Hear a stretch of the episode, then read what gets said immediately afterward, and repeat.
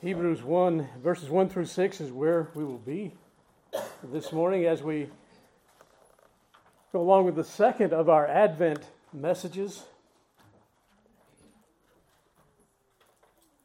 God, who at sundry times in divers manners spake in time past unto the fathers by the prophets, hath in these last days spoken unto us by his Son whom he hath appointed heir of all things, by whom also he made the worlds, who being the brightness of his glory and the express image of his person, his essence, and upholding all things by the word of his power, when he had by himself purged our sins, sat down at the right hand of the majesty on high being made much better than the angels, as he hath by inheritance obtained a more excellent name than they.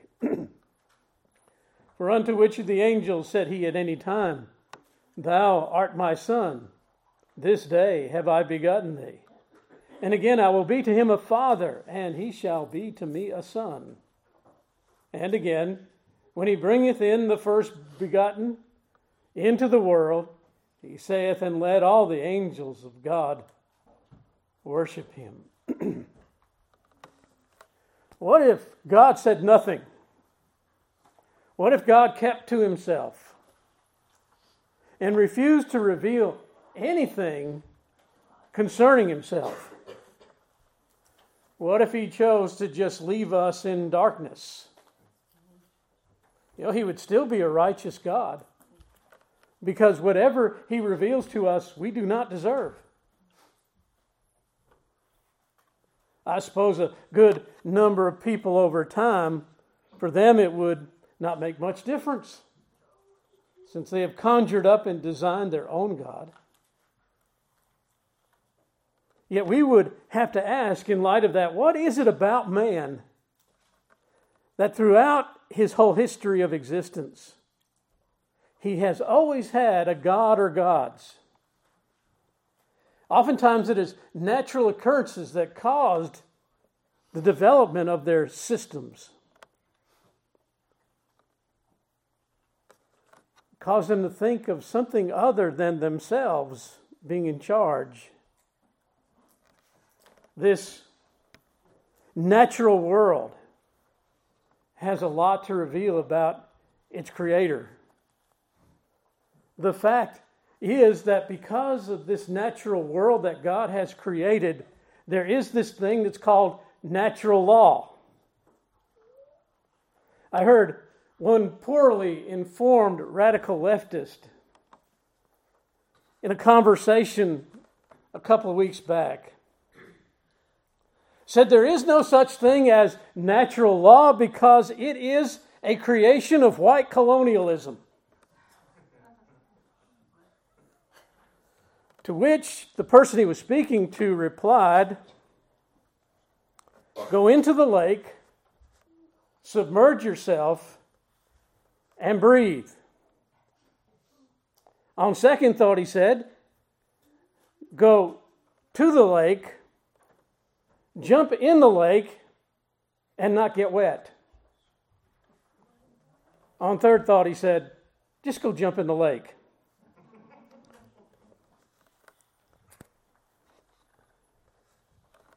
R. Scott Clark said of those who don't believe in natural law that they are insane. And so we have insane people in high places in our country. As we come to this first chapter of Hebrews, we are confronted happily with the idea that God does reveal. He has in the past, and he continues into today. In the beginning, in the early part, the means he used was the prophets. In the present, it is by his Son, the Word. The Word was with God, and the Word was God.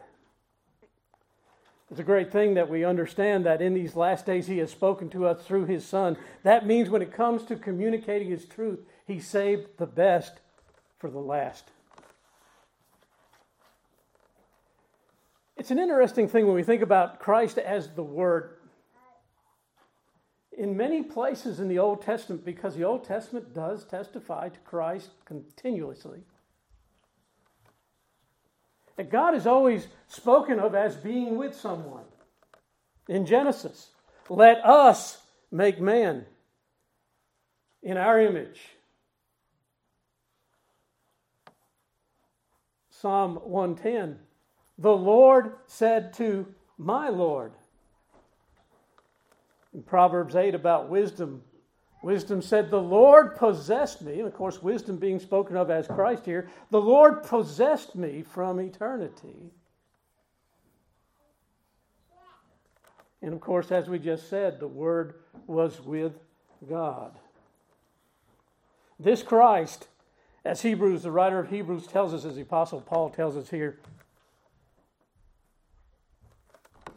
this Christ who is the brightness of his glory the express image of his person, that is the exact imprint as the ESV has it. The one who is upholding all things by the word of his power. The one whom, when he had purged our sins, sat down at the right hand of the majesty on high. It is quite common during this time of year that people get to questioning what did humanity do to Christ? And they question, what does it mean that he emptied himself? And some of that is good to ask, but I think sometimes we need to flip it. When we read something that he is now at the right hand of power in his humanity as well as his deity. Then we must look at the what not what humanity did to Jesus, but what Jesus did to humanity.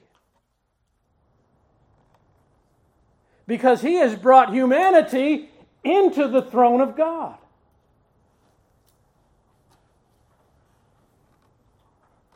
And too often we ask the question backwards where we should see, look at what he did for humanity and in humanity to show us what we could have been in so many ways. We could never be divine, for sure. But we had an opportunity at one time to be sinless, and it was lost.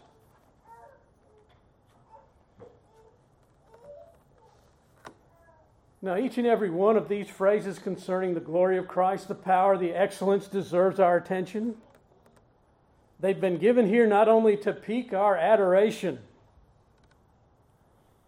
but also to clear up a point of confusion. Jesus was not an angel. And you think, well, what's the big deal about that? Well, if you go read Colossians 2 and verse 18, Paul tells us that there were people who worshiped angels that we're not to do that. And so, therefore, it is a problem that existed at that time, and even amongst the Hebrew believers. They had come from a time where some of that was still being worshiped. And so, therefore, it is clear that we set Christ above the angels because, first off, the angels are created beings, and Christ was not. Jesus was not an angel, and at the beginning of verse 4, he has a greater inheritance because he has a more excellent name. And then we come to the question at verse 5 For to which of the angels did he ever say? Which of the angels did he ever say, at any time, Thou art my son? This day have I begotten thee. What follows then, what we have just read, is in the book of Hebrews. Now, the book of Hebrews, remember, Hebrews. Here's the first reference, Old Testament reference, in the book of Hebrews. And what is it? It is to Psalm 2, which makes it clear Psalm 2 may have had some little application to David or Solomon at the time, but its greater application was to Christ.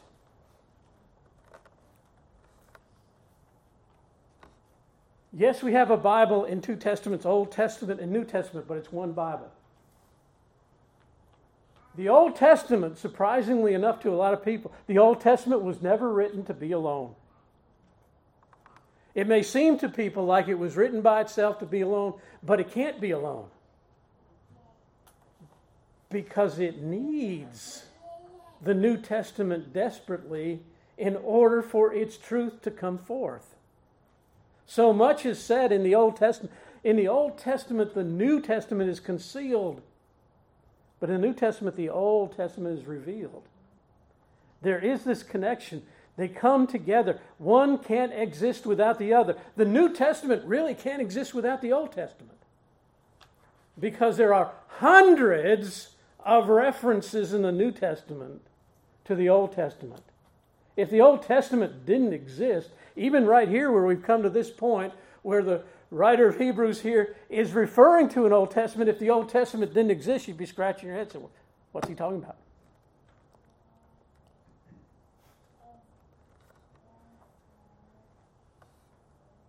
And in this reference to Psalm 2, cover both the incarnation and the resurrection of Christ, his humiliation and his exaltation. Which is why when we have a song such as Joy to the World, I think I brought it up before, but Joy to the World was never written to be about the coming, first coming of Christ. It was written to be about the second coming of Christ.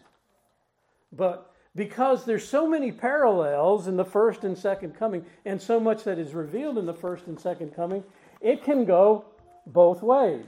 And when we read Psalm 2, we find that in verse 5, we're talking about the incarnation. When we get to verse 6, we're talking about the exaltation. Great things happen and are revealed in both comings. And yet it seems clear that the self answering section of the first sentence is speaking about the incarnation. To which of the angels did God ever say, Thou art my son, today I have begotten thee? Now it's clear with this statement. We understand that angels are servants they are created. They are not sons. They are not begotten. So that question, Thou art my son, this day have I begotten thee. Of course, the answer is this none of the angels can make that claim. and since this is pointing to Christ, it also points and puts to the side David and Solomon because it's pointing to a greater fulfillment in Christ. Jesus, in his, his virgin birth, was begotten by God the Father. I can't remember which or what of the ancients wrote Jesus got his humanity from Mary, but it was he that gave life to that humanity. In Luke chapter 1 and verse 35, we read, The Holy Spirit will come upon you, and the power of the highest will overshadow you.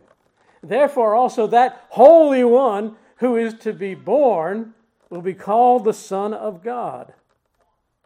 And as we read in Hebrews 1 in verse 5, he says, I will be to him a father, and he shall be to me a son.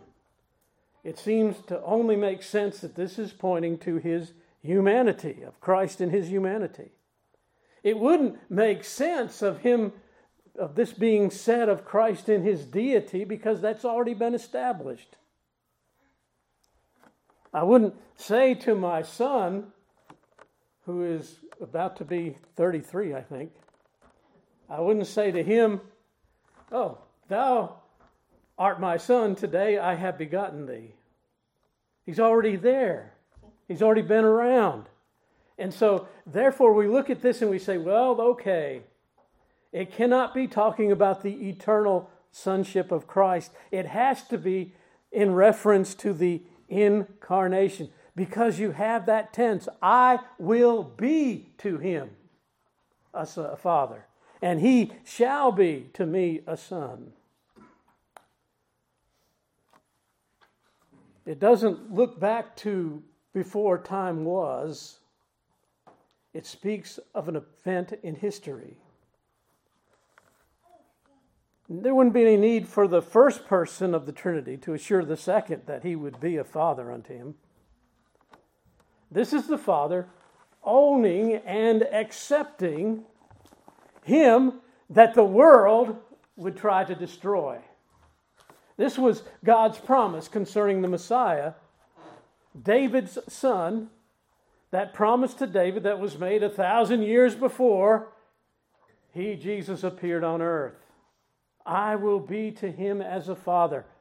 I will look upon him and I will be pleased in him. As we pointed out last week, Christ in his humanity was the first time that God in over 7,000 years could look down on mankind and say, This is my beloved Son in whom I am well pleased. Because there, not, there was not one person, not Moses, not Abraham, not David, not one of them that God could say, in all honesty, I am well pleased.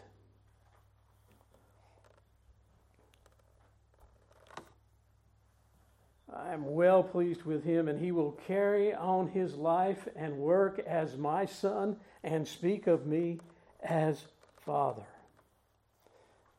Now we go to further proof of what's going on Verse 6 And again, when he bringeth in the first begotten into the world, he saith, And let all the angels of God worship him. Let all the angels of God worship him. Now that's that's from Psalm 97 and verse 7. In the Greek Old Testament, the Septuagint, we read, Worship him, all ye angels.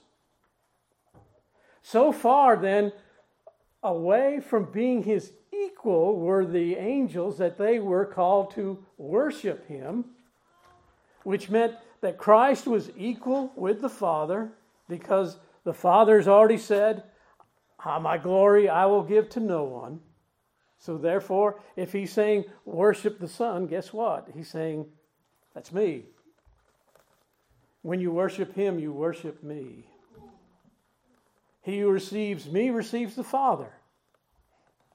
And he who does not receive me does not receive the Father who sent me. But notice the title. Who is it that they were to worship? It is the firstborn.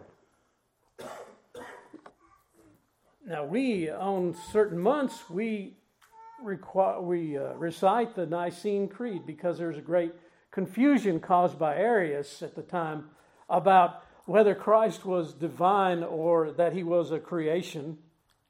And so when you have terms like the firstborn, if you don't stop and look at it in its context and how it's used throughout Scripture, you can easily get confused. That's why Biblicism is such a bad thing in, in so much of our churches. You think, well, that's a good term. I'm a Biblicist. No, that means you're, you're, you're constantly pulling out verses from Scripture out of their context. Oh, I've got a verse for this, I've got a verse for that. No, no, everything has to be in its context for it to make sense. And so, therefore, when someone pulls out a, a statement such as that, oh, he's the firstborn, you know what that means? He's born, he's created. Not necessarily. You have to put it back and follow the analogy of Scripture. What does Scripture say about this in other places. So great caution needs to be attend to this, the Greek term prototokos. Protokos. It, uh, we get our word prototype from it. And the word comes up nine times in the New Testament, and eight of those times it refers to our Lord. And it is a title of enormous dignity. It's not a reference to birth order. And we can see many times that this firstborn does not have anything to do with birth order in Scripture. In Exodus chapter 4 and verse 22, God called Israel his firstborn son, or his firstborn of the earth. Not because they were the firstborn people of the earth, but because they were given a high honor from God. Out of all the people of the earth, He had chosen them. And we can look back at Psalm 89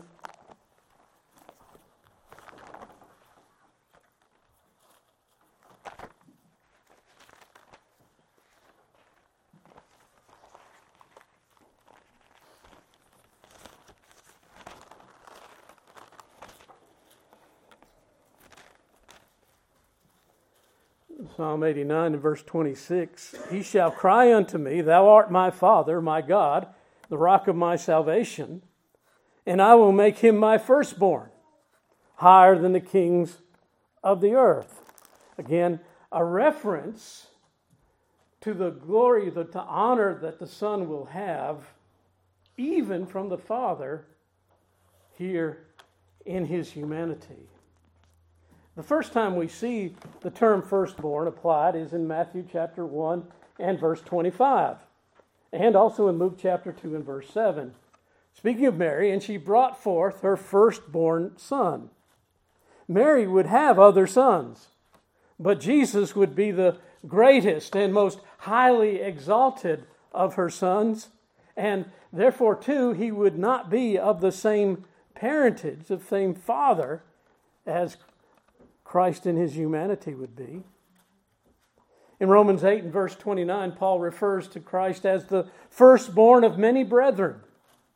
That means the exalted head and leader of those brethren. And we could go on several more verses, but here's the key. The firstborn, the idea of the firstborn in the Hebrew mind, that's the place of honor because it was the firstborn son that got the inheritance. He had that place of honor. So when we read firstborn concerning Jesus Christ, it's talking about his place of honor.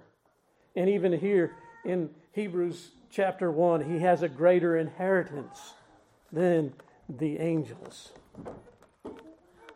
Now, quickly, verse 6 refers to his return. Here, the angels worship him. Sometimes we read things too quickly and we don't pay a whole lot of attention when we're reading. But at the Nativity, at the Incarnation, the angels didn't worship Christ. They didn't worship the infant. What do we hear?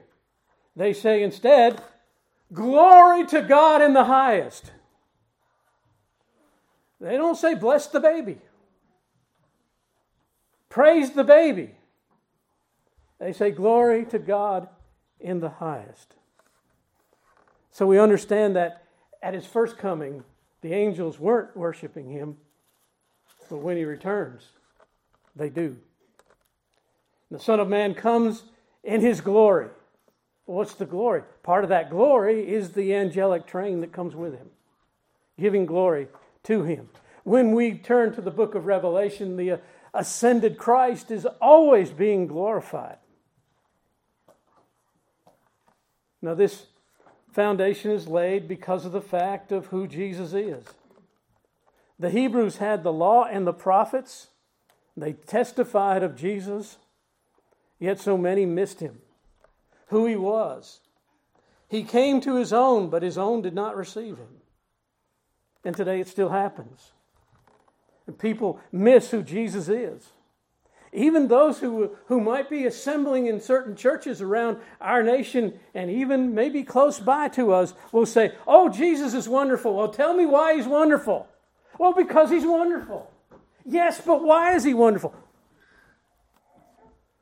Well, we sang it. Yeah, okay, you sang it, but why did you sing it? Well, because it said his name is wonderful, so we. Well, why is his name wonderful? Crickets. If his name is wonderful, you have to know why it is. And you can't just run around with the little bumper sticker mentality. That one that was almost obscene, that one is God is my co pilot. Well, there's a vehicle headed for hell.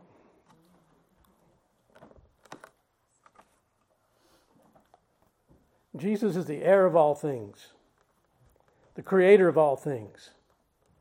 When was the last time you looked at anything of creation and said, Jesus made that? It's nice to see those little signs, placards on the lawns of some people's houses. Thank you, Jesus. But if the house has any wood in it, you thank Jesus for trees. If it has brick, you thank Jesus for dirt, for clay. And every single thing, every single component of that house comes from His creation. There's not anything that's part of anybody's house that wasn't part of creation. People say, oh, we got this new compound. There's the key compound. You're putting together something that already existed. You're not making anything new, you're just putting two things together that already existed.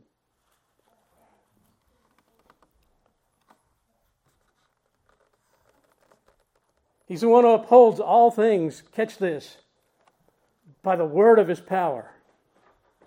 See, it's not like Jesus has two great ropes in his hand and he's holding these things together and saying, Oh, Mars, stay there. Oh, Jupiter, stay in your place. And he's holding them.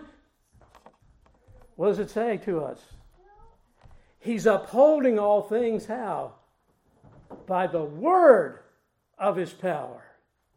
And we got a taste of that when he walked and, we was asleep in the bow of the ship and they said sir jesus don't you know that we're, we're perishing and he said to the wind be still and he said to the waves be still he spoke and it was how did creation come into being out of nothing at all he said let there be light if that doesn't blow your mind, I don't know what is. Out of absolutely nothing. You go back, go back to your kitchen. We've been watching these holiday baking stuff, shows there, and the, the way those kitchens are just, they've got everything you could possibly imagine. All right, go tell those bakers here's what you need to do you need to bake a cake, but we don't have any ingredients. The cupboards are bare. There's no flour, there's no eggs, no milk, nothing. Bake a cake.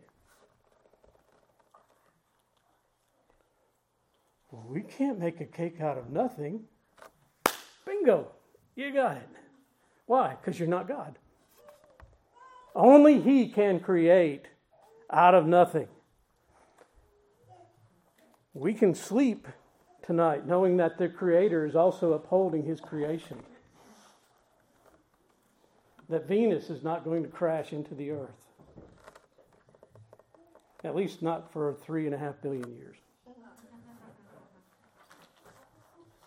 Jesus, the bright, brightness and express image of the Father, when He Himself purged our sins, which is why He came to save that which was lost, he sat down at the right hand of the majesty.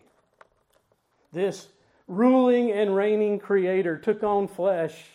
We sing of the Father's love begotten, the heir before the world began to be.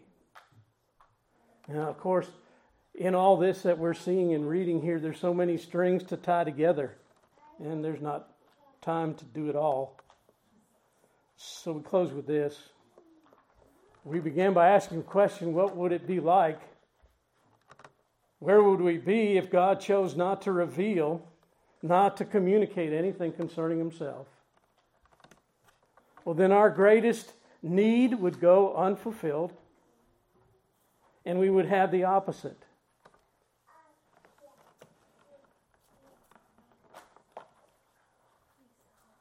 But we have just the opposite that is, a God who reveals himself moment by moment to generation after generation. And I ask, do we truly rejoice in this? We sometimes walk around like, well, we were deserving of this truth. That's our truth. And, and okay, so, and then sometimes people say, you know, why are you bringing this up out of the Bible? You know, we don't need to know this. If it's in there, you need to know it.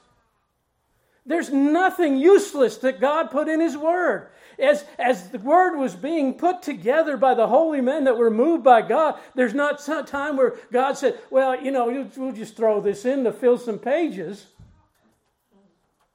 Everything in here is necessary to be known, otherwise, it wouldn't be there. God does not waste our time with trivia. Even though some people say they have Bible trivia games, there's no such thing as Bible trivia.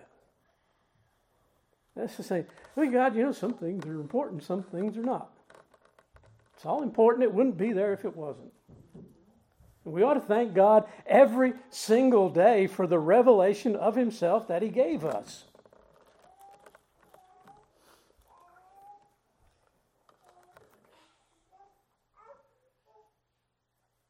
And here we celebrate the incarnation. We have to first see the great love and desire God has for his people and to be known by his people. That he would send his son who would be able to say, If you have seen me, you have seen the Father. I and the Father are one. You will not get the truth of God from anybody but me because I am the truth and the way. God kept the best for the last. Certainly, prophets were a blessing. But how much more sure it is for God to speak to us through His Son. And so don't be distracted.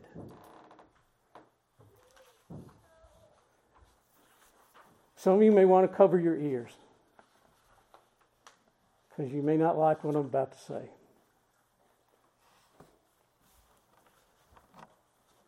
There are songs that we sing this time of year. There are great manger scenes that people put together and, and try to be as dramatic as possible about these things. And they're putting these things together. And you, you see in some of the songs, they're mentioning animals sheep, oxen, cows. And if you look at the manger sometimes there's camels and there's there may be sheep and, and other such things. There may be dogs dressed up as sheep. Because they self identify as sheep. And so we have to allow dogs to do what they, they do, want to be. And people go through great effort. Well, yeah, let's get two of these and two of these and two of these. And let's sing about these animals making noise around the manger. Stop it. Stop it. That's not what we're to focus on. But that's the way we get. Does it say anything in any of the narratives about animals being around the manger. No, it's man's addition. Well, it would make sense. It's a manger, it's a corn crib, it's a feed trough. So animals would be around. Maybe they would be, maybe they wouldn't. But why do we have to insert those things in the Word of God that don't exist? That actually take, this is what the devil delights in anything that takes your mind away from the most important thing. Anything that distracts. So, in this time, when we celebrate what we celebrate, celebrate what we celebrate. And don't be distracted. Let's stand together for prayer.